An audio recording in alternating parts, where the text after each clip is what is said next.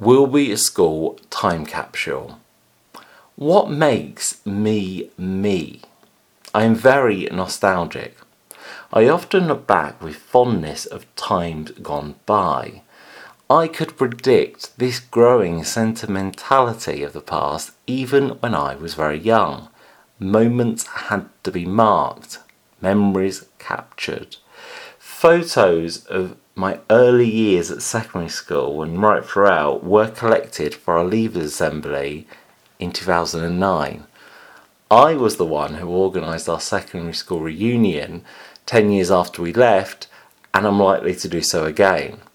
Nowadays, I take photos of everything.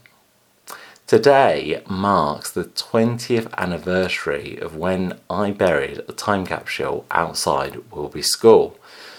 I had to mark it here, otherwise, no one else will know. A group of workmen were laying pipes under the pavement next to the school playground. Whilst doing it, they extended what was a very narrow path to the delight of all the mums with pushchairs. Doing so took a few days to build it up. I recall but cannot remember exactly how I coordinated adding content to the time capsule, sealing it, and then asking the workmen to dig a bit further down on the corner. They obliged, and then around midday on Friday, the 28th of November 2003, I went out with a few others and buried the time capsule here. I recall spending many an hour upstairs when I was in year six reading a series of logbooks they had from the Victorian times. I was fascinated. I remember discovering a time capsule next to the logbooks up on the shelves.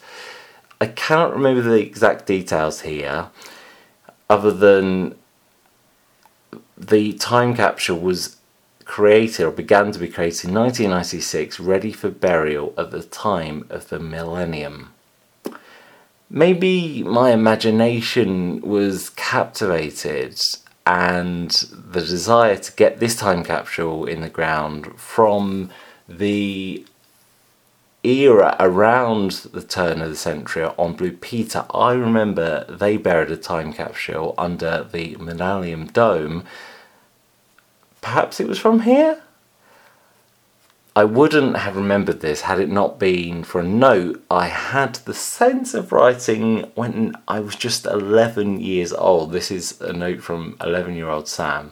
It reads Time Capsule, buried on Friday, the 28th of November 2003, free at around 2 o'clock on the corner next to the no entry sign. Time Capsule was buried by Sam Shoesmith. The time capsule was put into the hole because of roadworks and extending the path. Because we had the chance to bury it, we did. The time capsule was made by Governor in 1996. It was asked to be buried in 2000 but was forgotten about. Written by Sam Shoesmith. Picture taken by Mr. Steve Shredwick. Finding this note years ago led me to entering the date in my calendar to remind me that today was the day.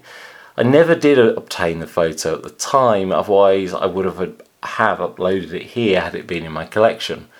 I have contacted Mr. C. Steve Shredwick just yesterday with the hope that he happens to have it.